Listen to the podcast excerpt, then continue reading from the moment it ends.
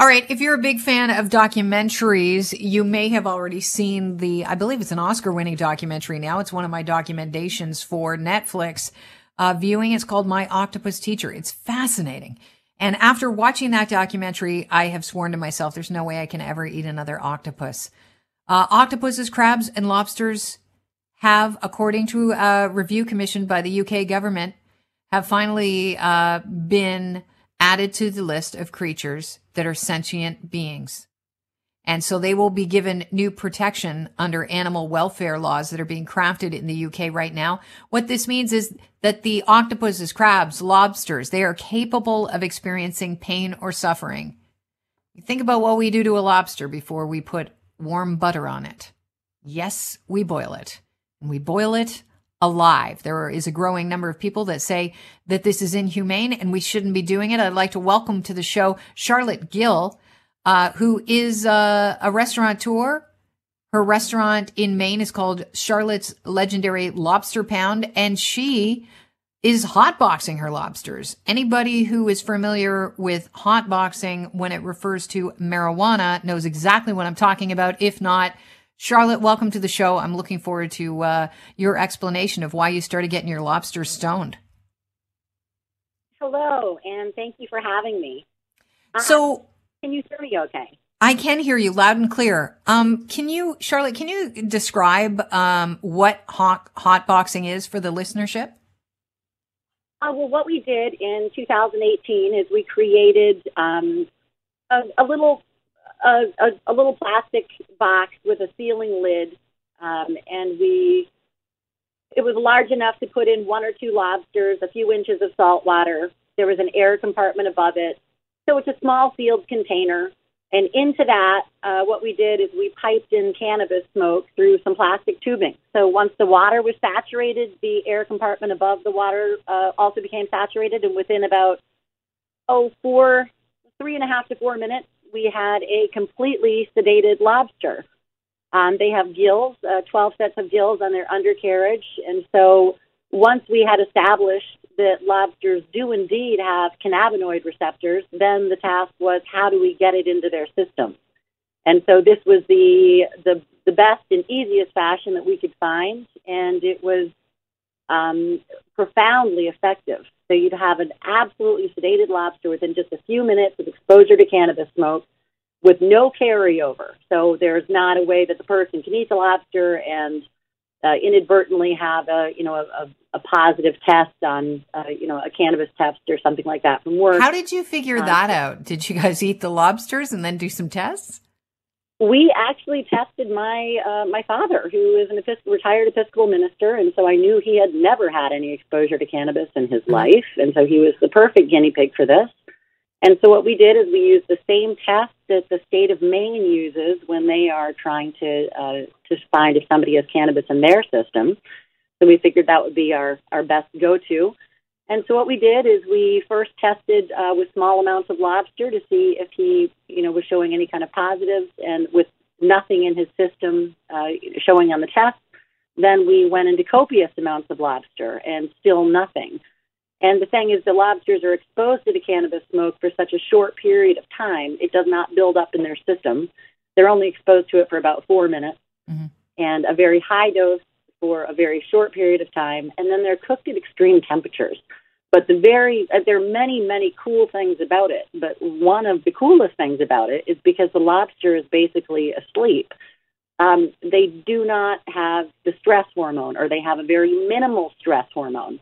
So not only is it better for the lobster, but it's much better for the person who's eating the lobster. Um, the, the meat actually has a, a different flavor. It is sweeter, it is lighter, it is better uh, because it does not have that stress hormone in it. So the lobster wow. is, uh, yeah, exactly. It's it's a it's a huge huge thing, and so everything we put into our system, our body has to break it down. What turned so you on to the idea of maybe uh, it'd be more humane if indeed that you know you suspected? I imagine you'd be going down the path of maybe uh, this is inhumane and that this lobster's feeling pain as uh, as we boil it alive. You know what what what led you to that? Well, it's an extremely long story, and I'll sum it up as, as quickly as I can, in just in just a, a minute or two. Which is just basically since since the, the beginning of my life, I've been an animal lover. And as a child, what I would do, even at seven or growing up here in the state of Maine, as a child, I would gather my allowance money at the end of every week. And at seven or eight years old, I would go across the street to the lobster pier and I would gather as many lobsters and crabs as I could from the lobstermen that were selling them, over there. And I would uh, release them back into the ocean. And then as an adult, I was a vet technician for about 15 years and I've done wildlife rehab my entire life. And then I found myself in my um, in my 40s having a lobster pound, which is just absolutely kind of the polar opposite of, of where I started out. And the the little restaurant that I have has been here for about a decade, and it brings so much happiness to people because they come and they play out in a field um, they, they play wiffle ball, they have wonderful food, they listen to great music, they have real conversations, and they make memories. And all of it was happening at the expense of the lobster. And so I was trying to find a way to make this better because over the past decade of having this restaurant, I see it. You know, I mm-hmm. see that, you know, we've been raised to believe that, oh, lobsters, they, they don't feel anything, they don't feel pain. How do you see it? It's just, you, you, you can visibly see it. So what we generally do with lobsters is we take them and we put them into a pot and we cover it and mm-hmm. we walk away we have no idea what's really happening in there. But if you if you don't cover that pot, if you take a look, it's it's actually pretty uh, it's pretty catastrophic and pretty awful. The lobsters, you see them, they attempt to climb over each other to get out. They mm. stress. They shoot their legs and claws off. They mm. um, they strategize that to, to figure out how to get out of the pot, and it, it's you it, it's visible suffering. And after doing it for a decade each year, uh, you know, starting at probably around the sixth year of owning the restaurant, when I, I lost a friend of mine who had passed away, I was really looking at, you know, the sanctity of life, and you know, how can we how can we do this? Um, how can we do this to creatures? You know, and and if we're going, and, and so then I really kind of went the other way with it. I thought, you know what? Okay, fine. I'll just I'll I'll just have an all vegetarian restaurant. I I won't do this at all. And then I started looking at um, studies on plants you know, do plants experience stress when you cut them? You know, lettuce or this or that or, or, or trees. And and so you see it in all spectrums. You see that, that that even you know plants are experiencing stress when we do that. So if you can't take suffering off of the proverbial table altogether, yeah. then I believe you have an obligation to at least do it as compassionately as possible. Is uh, this is this new new law, this animal welfare action that's planned in the state in the uh, UK, which could make its way around the globe, uh, where they say lobsters and crabs shouldn't be boiled alive? Is that going to hurt your restaurant? Because I mean, no, even we, if they're stoned, actually, could that be problematic? Well, no, I don't think so. And we were the precursor to that. People were not having these conversations at all uh, before we started our work in 2018. Interesting. So in 2018, yep, it became world news. It was one of the top stories around the world for about two and a half weeks running. It was everywhere. It was even in the Jerusalem Post. It was covered in every on every continent on the globe, um, in, in in in more publications that I could paper our our uh, our parking lot with. And so we got this into you know in, into a lot of the thinking. People started looking at things differently, and so um, no, I, I don't think so at all. And in fact, I think that again, with with any type of animal in our in our food supply or in our food chain, we have an obligation to make uh, the process as compassionate as possible. And the thing is, if lobsters are really considered the least of these, if this type of mm-hmm. practice can work on a lobster, it can literally work on anything.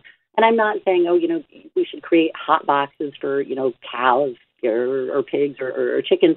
I'm just saying that the practice can be tailored uh, to each individual industry. It's, it's a very simple thing, and it's, it's just exposure to this, and it, it makes a huge difference. I also disagree with a lot of the practices that are being used when now they're saying, okay, so it's a sentient creature, and so uh, you, so you have some other options. So maybe you should stun them, which is mm-hmm. an electrical stunning, in, in, or you can they call it splitting, which is basically stabbing it in the head. Yeah, so I've seen that. That's that's macabre. Yeah. That is just all you've done. That's intense. All you've done is you've just you've just added a head wound to its list of woes because they have a basal ganglia. They have a mm-hmm. very different setup than we have, and so it just that doesn't make it better. This process indeed does, and we went further with it.